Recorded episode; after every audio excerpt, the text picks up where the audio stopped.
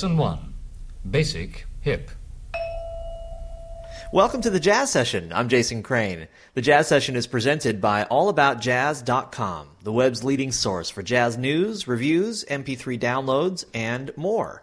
The show is sponsored by Matt Rock, our first official sponsor, and is available for free online at thejazzsession.com and also in iTunes and using an RSS reader.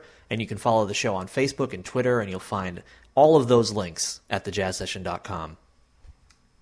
I'm recording this intro on Thursday, so you know about four four days or so before you're hearing it on Monday, the Fourth of July.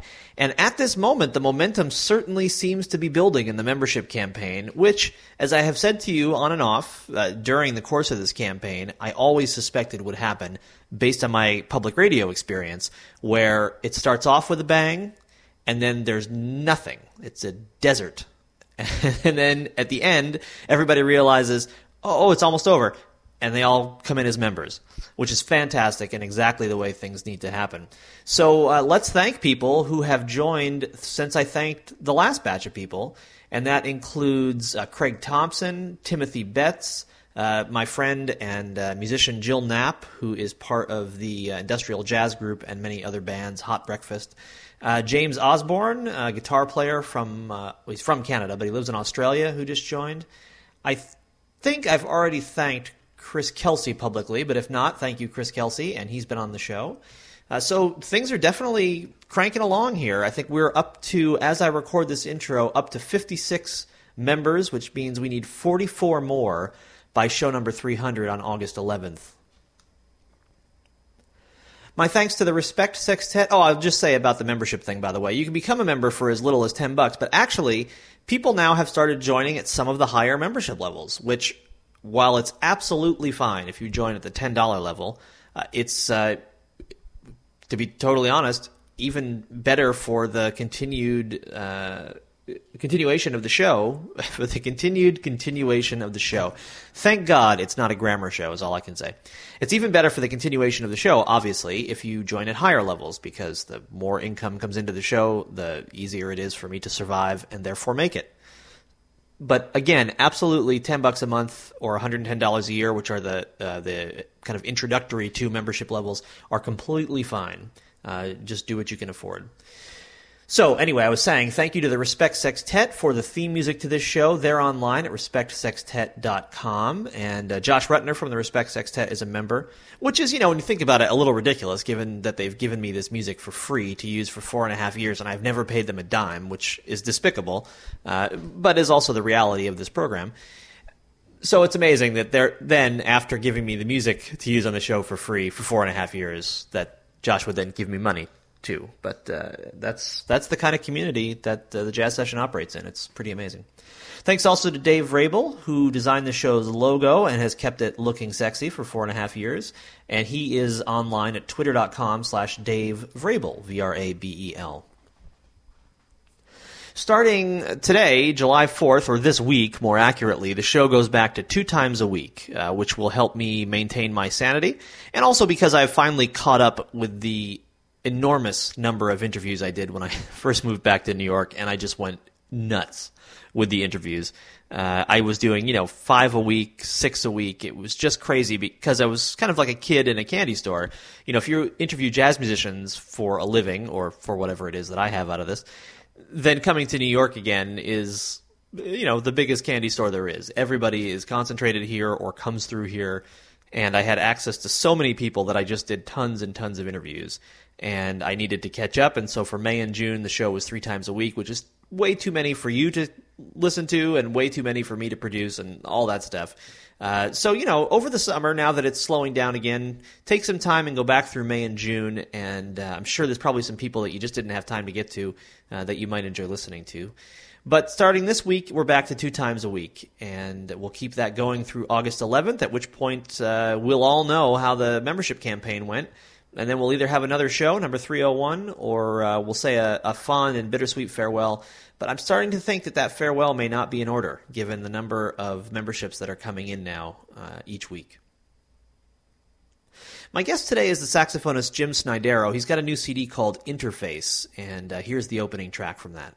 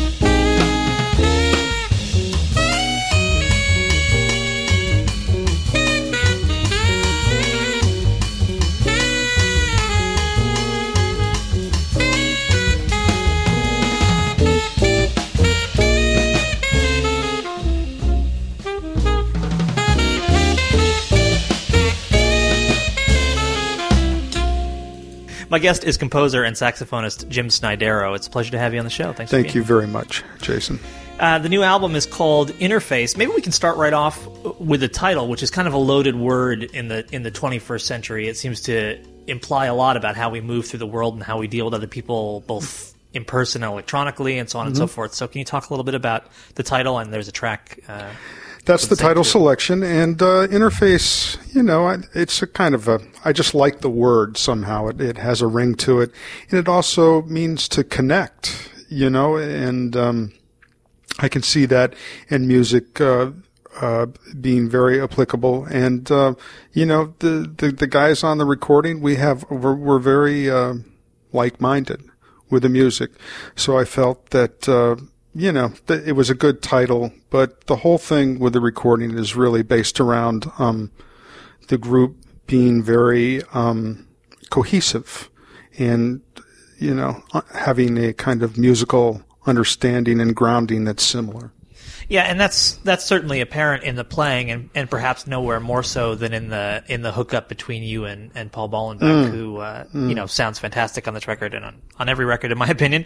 Uh, can you talk about why you think you two are such a such a good fit? Well, first off, he's a very good comper. He's got good ears. He's got a tremendous amount of experience. Obviously, he's been with Joey D for years and years, and I met Paul I guess 20 years ago, something like that. He was living in Washington, D.C. for a short time.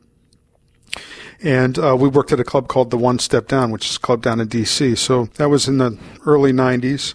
And we hooked up again in uh, New York with uh, playing with Mike LeDonne up at Smoke on Tuesday nights with his organ group when I'd often subbed for Eric Alexander when uh, he wasn't there with Mike and Paul was up there subbing for Peter Bernstein. So and that led to your uh, Tippin. That's right. Too, right. The organ record. Yeah. That's right. With Paul and uh, Mike LeDonne and Tony Reedus, who unfortunately passed away. And Tony was the drummer up there often as well. So it was basically, I was just taking the band from smoking. we, we were recording.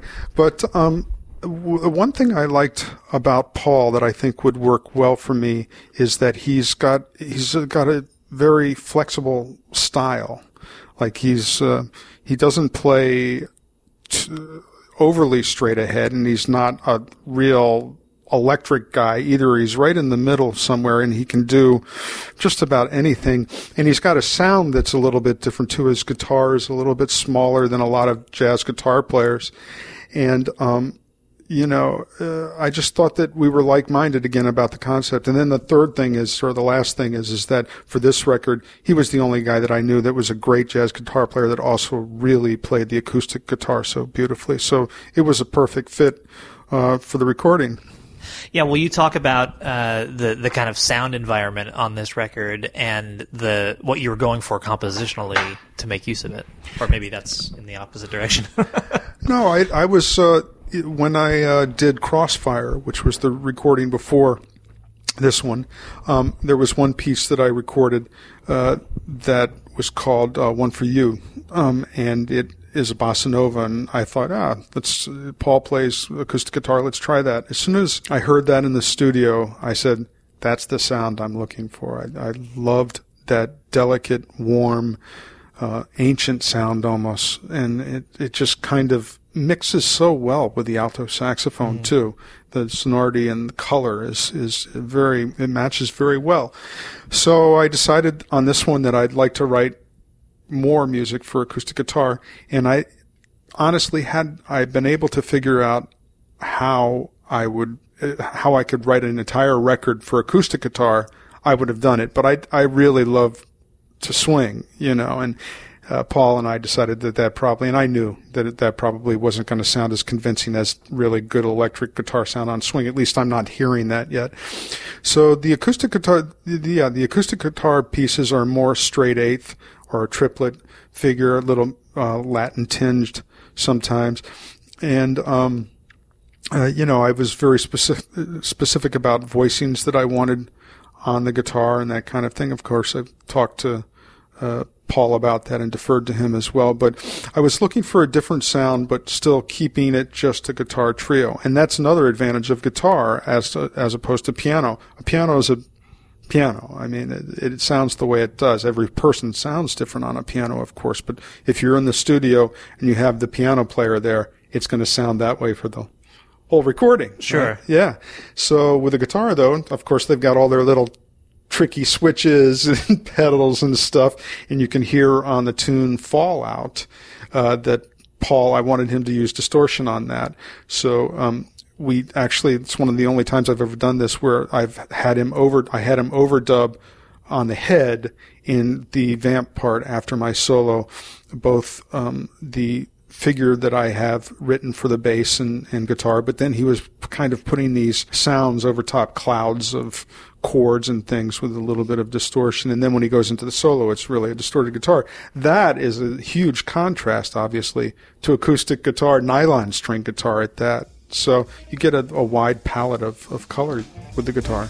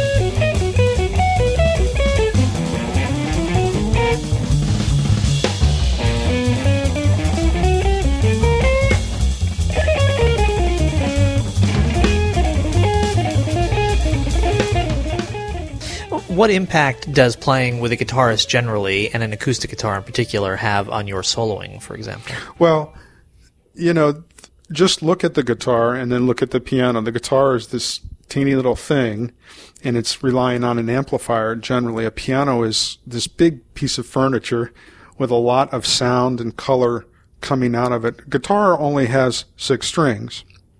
And generally guitar players, when they comp, comp with three notes or maybe four notes, something like that. Piano often is more than that. So there's a more compressed range to the sound. It's a, it's a more, um, um, biting sound usually too, the electric guitar. And, uh, guitar players can play more rhythmically and sound good. In other words, you wouldn't hear a piano player, for instance, go, did it, did it, dot, dot, dot, dot, dot, dot, those are shorter kinds of notes. But a guitar player could probably really sound that way because the uh, the uh, how can I say it? The percussiveness of the attack and the ability to cut off right away is more accurate, I guess I would say, on the guitar. That's the way I hear it anyway. I mean, some people probably would disagree with that, but, and then when they are doing that, of course, there's more space. A lot of times guitar players leave more space than pianists. Pianists have a tendency to comp, fill up the sound, where guitar players um, let things ring and let space go by. So that does change the way that you play sometimes. Sometimes it can, it, you can feel a little bit uncomfortable because there's nothing going on sometimes behind you when you're used to a piano player. Like it, it's definitely you have to uh, adjust. I, I, remember in uh, in uh, December, uh, November and December, I was on tur- tour in Germany and uh, Belgium and Spain. It was with a piano trio.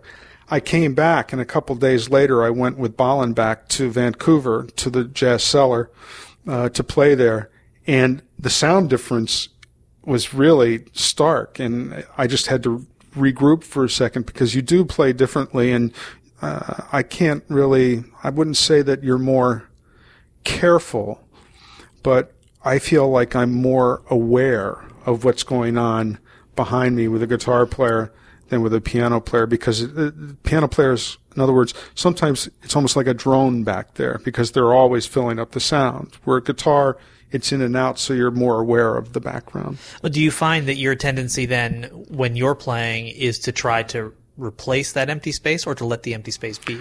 Both, both. Sometimes I, I, was talking to Neil Tesser on my liner notes for Crossfire, the one before, and sometimes it makes me want to play less because I start playing more rhythmic and let that that um, you know back and forth between the guitar be uh, a different way to communicate. You wouldn't normally do that with a piano player, you know. But sometimes, um, especially if you play less and then the guitar player fills in at the right spot, that can be very. It just adds these different levels of um, complexity to the sound and, and, and when you listen to the record four, five, six times when someone's doing that right, it's just a surprise and it's really it will never happen like that again, of course, sure. either. So it's that's very exciting. Yeah. In uh, I think it's in uh, Ted Panken's liner notes for this record where you uh, he and you talk about uh, a different approach to the way you want your music to sound. This is an album of your compositions exclusively, and uh, I remember the phrase "warm jazz" mm-hmm. appears. Uh, can you talk a little bit about that idea? Well, first off, this is the first recording that I've done in 20 years where I've done all original music. I felt like, honestly, I wasn't completely confident about uh, having a recording entirely my own music and being able to s- sustain interest and and you know just both intellectually and emotionally be able to sustain it from the beginning to the end where I was satisfied. And so uh, I have, I've I really enjoy playing standards. I did for many many years and most of the records I've done in the past. I think this is my 16th record and there's only one other one where it's all original music, and that was in the early 90s. And um, I've always enjoyed that uh, that contrast on recordings too, to do standards. And uh, you know, I think listeners like that as well. It's something that they can uh, they're familiar with and they can grab onto. But on this one, I really felt like uh, I just wanted it to be a statement from the top from top to bottom, and I had been working hard on coming up with new types of compositions. And I heard that acoustic guitar sound in my head. And, um, so I, I, I, just decided that I was able to do it this time and it, I wanted this to be a, a, personal statement. The record is kind of a transition for me uh, in a conceptual conceptual way because um you know I've I've always and I always will like to swing you know uh, and you can do that really well on standards um, but um, you know, I I just was not interested in doing the, the, the other people's music anymore in a, in a way, and um, so I felt like if I was playing my own music, I could also maybe play a little bit more the way that improvise. You know, the the back the backdrop is my music, so that maybe I could improvise in a more personal manner too. It would inspire me to be completely myself that way, which is what all artists want to do eventually. The the concept of warm jazz, I mean, it was something I've I've said a little bit here and there. It's it's it's more you know, all of I I can say that all of the classic guys that I've really been into over the years have that quality to their playing. They're spiritual. There's a warmth and humanity to it that is very um, attractive and I think is one of the most powerful things about music. And uh, when I say, you know, sometimes I talk about this in the liner notes a little bit. Um, there's this tendency, there's a couple of trends now in jazz where people are, I think, trying to be a little too intellectual and too hip about certain things and in forcing influences of, um, um, uh, what's the word, dissonance or overly classical influences into music. And it sounds to me, it's, it's, to me, it, it does sound very cold and uh, it doesn't inspire me and it, it sounds kind of pretentious in a way. And, uh, not that I've not had those mu- kinds of moments in my life either, but I, I, I don't want my music to sound that way. I want it to, to have a, a kind of, um, warmth is the best word that I can think of. And in fact, Charlie Parker talked about that, about tunes that he wanted to write in a downbeat article 60 years ago, you know. And uh, that really struck the chord with me. And I think it's kind of an overlying um, concept that I would like to always uh, have in my music.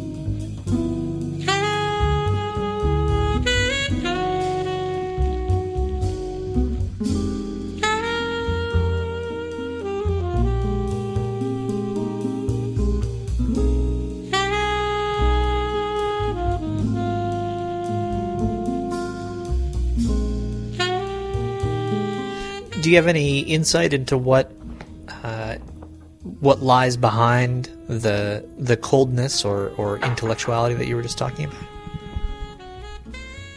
Well, I mean, you know, it's just a matter of um, priorities and preference. Not preference, really, but maybe values. You know, and and for me, if that's not there, it's just I don't care how um, abstract or quote unquote hip something is. And by the way, you can play very uh, inside and and very vanilla and also sound very very cold. You know, it's it, it really doesn't have anything to do so much with um, dissonance or or or abstraction or anything like that. It's it's more a quality that is being projected in whatever you play, and um, you know, it's it, like I said. I think that the, some people just are trying to be so hip that they kind of miss the point about what really music, for me anyway, is about, and what I want to project uh, when I play and when I write. To some degree, this idea has been coming up on the show a lot recently, uh, in part because there's been a, a, fairly long running now, I guess seven weeks series with, of interviews with the guys in the band, the Cookers, um, most mm-hmm. of whom with with two North Texas alumni exceptions mm-hmm. are guys in the generation before yours. Uh, and then the other night, I interviewed all at one time um, William Parker, Muhammad Ali, David S. Ware, and Cooper Moore, and you know those are guys with between them like 150 years of experience. and and so the question that I've been asking though is is what you're talking about is that that warmth and expressiveness and connection is that necessarily a function of age? And the reason that I have been asking that question is because a lot of the people that we kind of revere when we think about the canon of jazz musicians, a lot of those records are made when those guys were like 19, 20, 21, mm-hmm. you know, and many of those guys died in their early 30s mm-hmm. or mid 30s. And so I wonder is it something else about a musician other than just the process of maturing that creates what you're talking about that that connection, that that warmth, that spirituality? No, no, because there are plenty of young guys that have that in their playing. You know, it's it's a matter of um, uh, first off of direction and influence when you're younger. You know, who you really like to listen to, what your teachers suggest that you listen to, and that your exposure to a lot of music and people that point out to you really important facets of someone on a recording. It's easy to gloss over some things that are the most profoundly important on a recording because you're trying to hear how he's playing a D flat on a C major chord or something like that. It's very easy for guys that are, and I've done this too, where you're learning how to get a certain thing together when you're younger and you're just trying to get as hip a line together or a melody together. And when it comes down to it and you play it, it really doesn't mean anything because you're, first off, a lot of times they're not really feeling it or in the moment. It's more from their brain than from their heart. And uh, there's not this overlying um, sense of the sound in the group when you're playing. And I, I'm very, very, very aware of that when I pick musicians to play with. I, am much more interested in, um, you know, a feeling of humanity and warmth and and um, togetherness than hipness. It's uh, hipness is the wrong word. It's it's uh, you know I guess maybe hip is a, a good word. It's uh, you know but uh, some p- people confuse sometimes hip with being out or abstract. Man, you listen to Miles Davis on some of the his most outside music or even his inside music, he'll just hold a note sometimes, and it might be the root, and it's nothing abstract or strange or dissonant about that, but it's perfect, and it's really, really gets to the essence of style in in soloing quality. On the other hand, he might be playing on an F blues and play one of the most abstract notes on the F blues And it still has that exact same feeling, though. If you sat down and you were a musician, you're going, what is that note? And you figure out he's playing, you know, a raised fifth on, on the chord and, and the whole band's probably turning around at him. But the way he played it, with he played it with such conviction and, and, and warmth that it's hip either way. You see? Yeah, it's funny. I mean, Miles has done like the, the, the classic example I can think of is uh, raising the final note of "In Your Own Sweet Way" of the head a half step, and mm. that then becomes the way it's like transcribed in the real book and, and everything. Right. It, Even beca- it wasn't the way it was written, tune. but it becomes the tune. Yeah, exactly. um, you mentioned uh, teachers a few moments ago, and, and you're someone who's been very involved in education. Is there uh, through the writing of books and, and through teaching. Is there a, a, a means of focusing students' attention on these ideas uh, Absolutely, absolutely. I when I uh, I don't teach as much as I used to, but uh, when I was more active in teaching, I would you know expose. Uh, say I was uh, you know had an alto saxophonist that was taking private lessons with me. I would give him um, you know, a recording of uh, six or seven different alto players doing four or five cuts and uh, tell them, check all these guys out and see, tell me what you really think about each one of them. And sometimes, you know, also I would hear someone and they would have, um, say, a great sound but poor articulation. So I'd say, check out this and see how he's articulating. You know, you always, as a teacher, you adjust, but um, I think it's very, very important to have values as a teacher and and and to be flexible with your your way of, of presenting those to students, but at the same time trying to point out to them why things sound so great because a student that is motivated and serious and hardworking is going to delve into that and try to figure out what you're saying. If they just dismiss it more than a few times, then you have to start wondering if they're open enough to really deal with growing as a musician. Yeah. Can you look back in your own uh, musical upbringing and find people or moments that really tied you into this uh, this way of listening and looking at music that you're talking about? Not not specifically. I mean, that kind of experience with me has just been an ongoing thing through my whole life as a as a musician. Um, you know, being around people. That's one of the greatest things about New York is, is you're around very um, talented, motivated people that are exposing you to lots of different things. And so there wasn't a real eureka moment for me with a saxophonist or whatever. It's just a, a compiling of data and, and, information keep going and things how things, certain things click here or there and then you work very hard on trying to assimilate what you're feeling you know either with your own personal style style or if you're younger and you're still trying to get it together you emulate. That's there's no doubt about it. And there's no doubt about it. Everybody that I and just about everybody that I have known over the years has done that. But as you get older, you try, or not old, not older, but more, become more of your own stylist.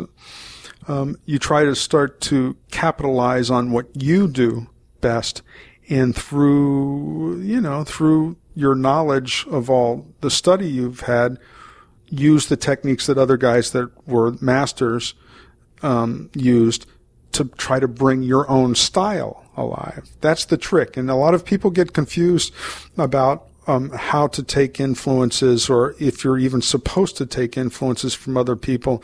And one of the best things I've ever seen on that is are these three articles by Chick Corea in the 1970s in Keyboard Player magazine called The Myth of Improvisation, How to Practice, etc.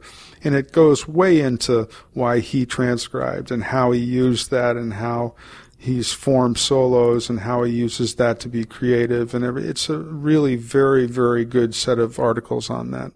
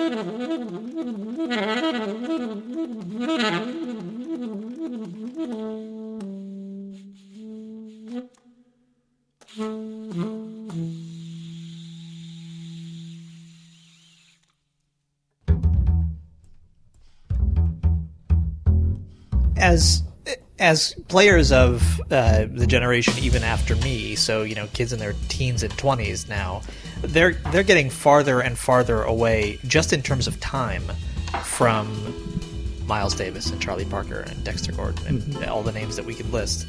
Uh, do you think it's still increasingly important for young musicians to be tied in to that lineage? Well, uh, yes, of course. Charlie Parker was the greatest alto saxophonist of all time. Miles Davis was probably the greatest stylist of all time. Um, and there's a tremendous amount of just technique, jazz technique, saxophone technique, jazz technique that you can learn from someone like Charlie Parker. And again, the trick is to to figure out all of that stuff and then change it. But you can't you, you can't really be inside the music without um, really have gone through studying a master like that because they figured it out. Or, or I guess you know what Chick said in the article is maybe you could possibly go through without ever hearing someone play or ever really studying someone play jazz and eventually figure out how to do it. But you would be going down so many blind alleys and you'd be wasting so much time. Whereas if you just listen to the beauty of a phrase that someone that is great has done, try to figure that out and say, why did he do it that way? Once you get into the why of something, then it translates into anything. And the other thing about it is, Jason, is, is that it's almost unfair in a way because those guys back then, Charlie Parker, Miles Davis, Train, they were working five, six nights a week, 50 weeks a year. They would go to Chicago and they'd be at the club for two months, six weeks, working six nights a week.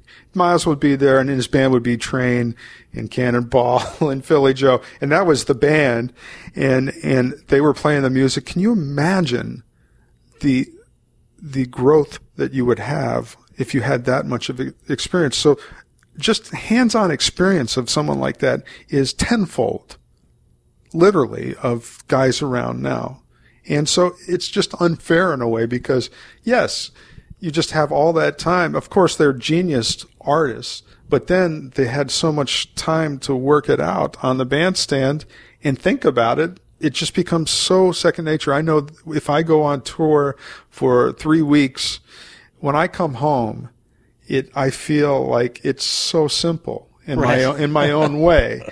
you know, and then if you haven't been working in a couple weeks, you start to think about things a little bit more and things become, it's just like anything. The more you do it, the better you get at it. So when you go to those guys, you're going to someone that's been doing it more than anybody else. So that's why, man.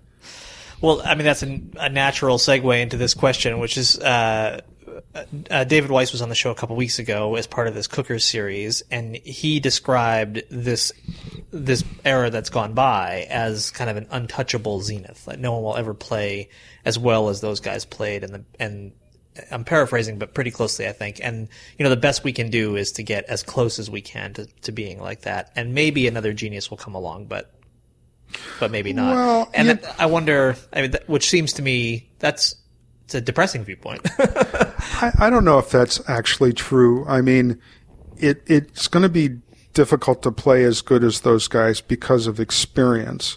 But you know, if you bring your own experience into own personal experience, not work experience, but your own life into the music, um, and really work hard at it, you can be as good as anybody. I think. I really think. And it, and it's not, you know, someone could say, well, yeah, but how are you going to get as great as tone as, as Coltrane or how are you going to be able to play as fast as Train or something like that?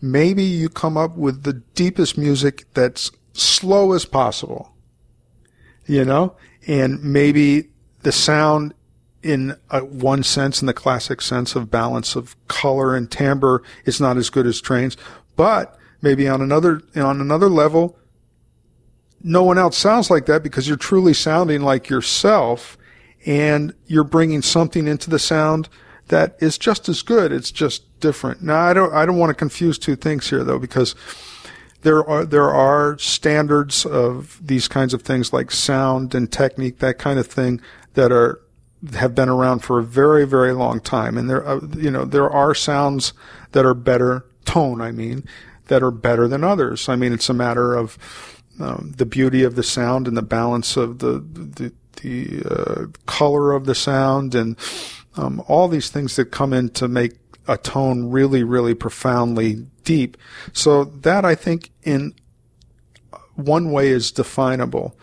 But when you get to a certain level where you do have those kinds of qualities to your sound, then it becomes a more personal and abstract thing about, you know, what do you do with it? Uh, what do you do with it, and and what does it mean in that moment? It would be looking like looking at a painting of Matisse's and Picasso, and they both have red used red on one color.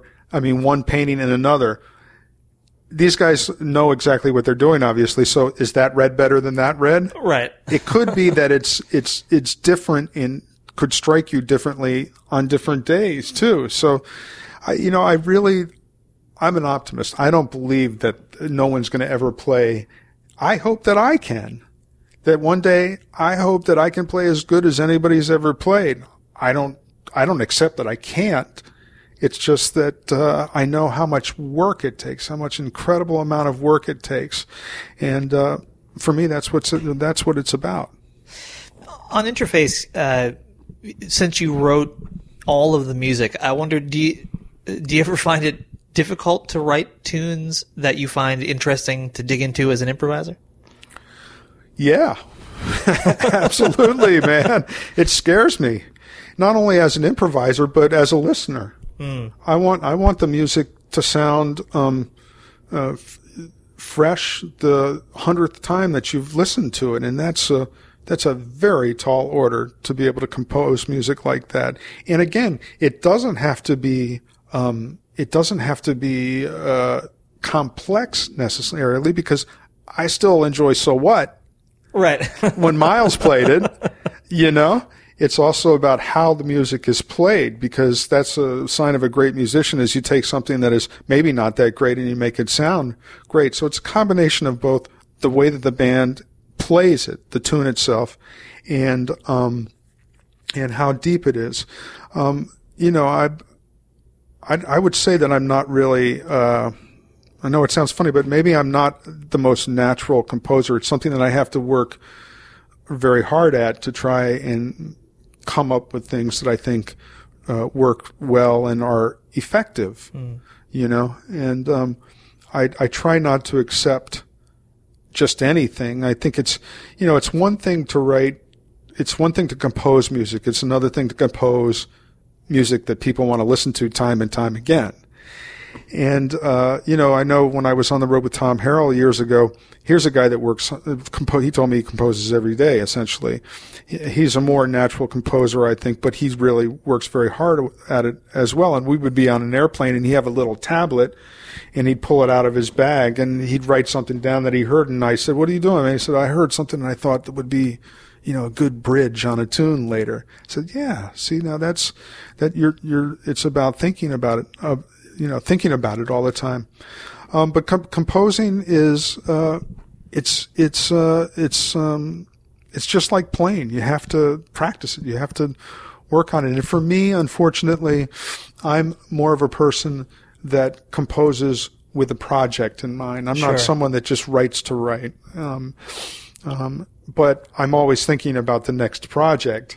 So, you know, Interface came out a week or two ago and I'm already thinking about, you know, I'm starting to think about what I want to do next and I'll probably start writing some music uh, over the next month or two. And it may be a six month process where I go through tunes and figure out because it's just like anything. Sometimes you edit on a song sometimes you throw it out. You just it it just doesn't work out, and you know that this you got to start over and forget it.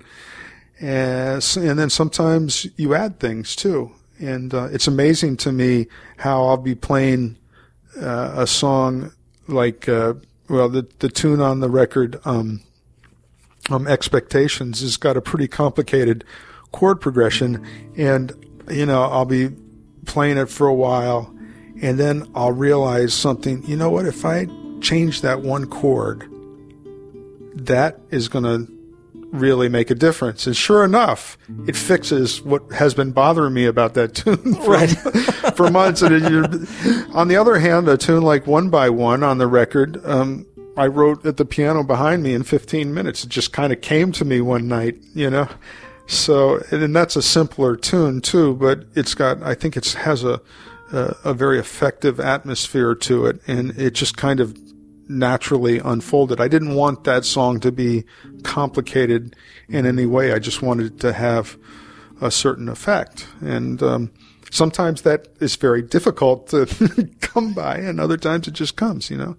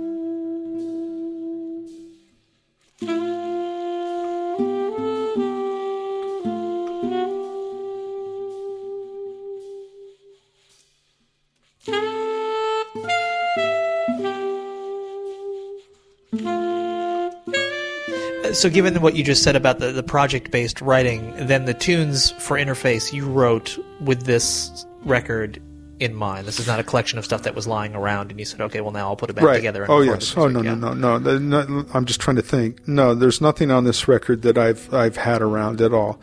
Um, one tune on here, Aperitivo, is a little bit more of a, a conventional tune. It's I'd say it's one of the most conventional tunes on the record. There's two or three on the record that are more conventional than the others. Um, and that one, I just wanted to write a bossa nova. I wasn't sure if I was going to have that on the record or not. I knew that it would work with acoustic guitar, of course, um, but I, I just felt uh, I wrote that one on the road. I think when I was in Spain, and um, I just started fooling around with that chord progression in, in that melody. I wasn't sure if I was going to use it on the record, but um, you know, with the acoustic guitar, it sounded so good, and uh, I thought it was a nice complement to the other tunes. And that's another thing about writing for a project. You do you do um, you do have the opportunity when you do it like that to think about moods and tempos and keys and things like that. I'm very conscious of that. I'm conscious of that when I do a gig. I try not to do things. I try to have the set flow and be interesting and and liven things up when they need to be and and quiet things down when they don't need to be when they need to be that way too. And I'm very much aware of that on this record. I think this record in particular has a nice flow to it. You know, the the tunes kind of after you've listened to um um Fallout, and then the this really energetic one, and then the guitar comes in with that strummed chord a cappella thing. It's very very effective translation uh, uh, transition. Sounds good, and um, you know I wasn't sure about the, the the timing exactly of the tunes, but I knew that I had a nice balance of material. Yet you try to keep the material sounding like it's the same composer, the same band. You don't want to go so far one way, at least me, I don't want to go so, so far one way or another that the material doesn't stick together. And I think that's Right. very, very, uh, obvious on lots of great records, including Kind of Blue, of course, or, um, Crescent or Love Supreme or any record like that. It sounds like it's the same composer, same band, similar material that similar in the sense that you know uh, it, it's got uh, it's how can I say it? It's- it's cohesive, yeah, it's yeah. cohesive. Yes. Yeah. Yeah. Um, we mentioned uh, Paul Bollenbach, of course, but can you talk about the other two uh, very fine musicians? Well, Paul Gill, um, I've known since hmm, 20 years about as well. It's about as long as Paul Bollenbach. And um, he, I'm from Maryland originally, and I have family still down in Maryland. And Paul's from Maryland. He went to Towson State, I guess, in the '80s. And I used to use him as the bass player down in D.C. when I would go down there. And uh, then I liked his playing so much that I took him to Europe when he was still living in Baltimore. I took him to Europe, I think, '94, something like that, on a tour. And uh, he moved to New York uh, shortly after that. And uh, I think he's just um, a very, again, warm sounding musician. He's got, he swings. He really swings. He's got great time. Uh, he can play any style or tempo or anything. He's just an accomplished bass player. And as a matter of fact, he's a very, very good acoustic guitar player. Hmm. Yeah, I heard him pick up the guitar. I went, wow. So he must practice that a lot. And um, he's got. Had you and Paul and Paul ever played together uh, in back in the the Maryland days or the DC days, I should say? I think we did. I, I think that we probably, I mean, it's a long time ago, but um, we may have played at the one step down in Georgetown. I, I don't remember that for sure. Okay. Maybe in Baltimore we played. So uh, Gill is great. And McClenty, I met uh, up again on LeDonne's gig at Smoke about three years ago. Um, he uh, was subbing up there when I was up there. And um, I just, uh, you know, I think he's a really talented guy. He's got um, a great feel, one of the best feels I think for a young drummer out there. Um, great sound on the drums, great technique. He went to Howard, and I guess he went to Juilliard too. Uh, and he studied with Grady Tate, which is one of my favorite drummers. Uh, but he can play any style. Um, but he's got the feel of the guys that I like, and um, you know, he can swing and that, that's very, very, he's got great taste too. He's just a very, very good drummer. And the other thing is, is that I thought that he worked together with Paul Gill. That's another thing that I think most band, uh, obviously most band leaders think about is how, you know, how open are the bass player and drummer to each other and are they going to work together or is there going to be a little bit more of a, um, battle? You know, sometimes you get guys uh, back there, and they're a little bit stubborn about uh, how they're going to work in the group, and it might be one guy that's got a lot of experience, another guy that has a little bit less, and they kind of put their foot down a little bit, and that's not very helpful to the music, you know. Um, so I just uh, I, I, think individually those guys are very much musicians that have the same uh, how can I say same values that I have, but they also work together. We all work together well, and you can. I think you can really hear it on the record. It's very cohesive, and it sounds um, like everybody's trying to make each other sound the the other guys sound good, which is right. very very important. Yeah, know? absolutely. My guest is Jim Snidero. The new record is called Interface, and it's been a pleasure talking to you. Thanks for coming. Thank you, Jason. Pleasure.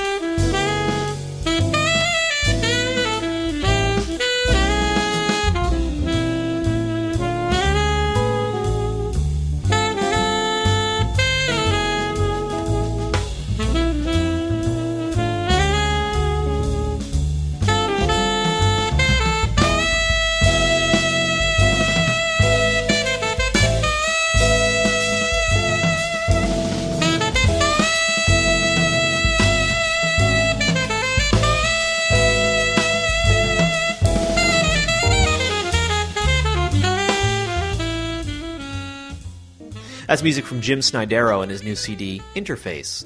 I'm Jason Crane. This is the Jazz Session, sponsored by our first official sponsor, Matt Rock, and presented by AllAboutJazz.com, the web's leading source for jazz news, reviews, MP3 downloads, and more. Please do become a member the 300th show is on August 11th, and I need 100 members by that time. And as I'm recording this intro, that means I need 44 more. But my guess is that by the time you're actually listening to this show, four or five days from now, uh, you will find if you look at the website that that number has actually dropped and the number of members who've come in has increased. Because that seems to be what's happening just about every day for the last week or so, which is fantastic. Uh, and again, as my, uh, my friend referred to it, it's snowballing and it really seems to be. And thank you again also to everybody who's been tweeting about the show and uh, Facebooking the show and sending it out in their mailing lists. That is a huge help. And that's something I only started asking people to really do in a, in a concentrated way about a week and a half ago, and I've noticed the jump in members. So I, I do think it's a combination of the campaign drawing to a close and people sensing that, and the fact that uh, musicians and, and non musician friends of the show are telling people about it. Uh, it really does have an impact when you reach out to your own friends and uh, tell them about the show and ask them to support it. It really does make a difference. I also want to take a second at the end of this show, and uh, I, I, should have done it at the beginning, to, uh, to particularly thank um, a few people. I already thanked Josh Rutner at the beginning, and James Ship and Kate McGarry are two other people who, uh, since the the very beginning of the time that I started asking for help on this show, uh, are are two people who, without any uh, you know any fanfare, any desire to be thanked, and in fact, without even telling me, I mean, I just kind of found out. People who've been reaching out to their own networks and asking people to support the jazz session, and that, that's really amazing. And uh, I really do thank James and Kate for that. So that's the show for today. Uh, come back on Thursday when uh, Chris Davis will be the guest. And in the meantime, get out there and support live jazz whenever and wherever you can. And come back next time for another conversation about jazz on the Jazz Session.